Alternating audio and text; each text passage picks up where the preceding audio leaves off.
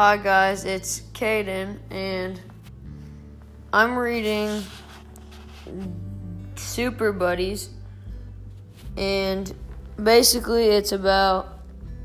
I'm on chapter three now, and chapter one is about this little boy and his dog, and they are collecting these rings, colored rings, and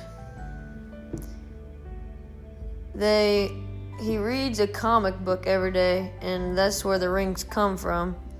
The comic book is about a captain of another planet and he is transporting the regular rings the real ones to earth.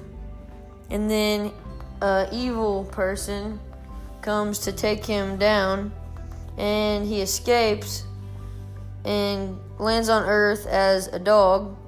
So now somebody finds him.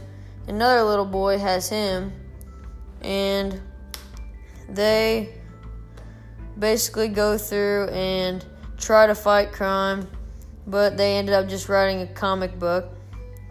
So now it's just this little boy with the fake rings and the a dog and another boy with the real rings. So yeah.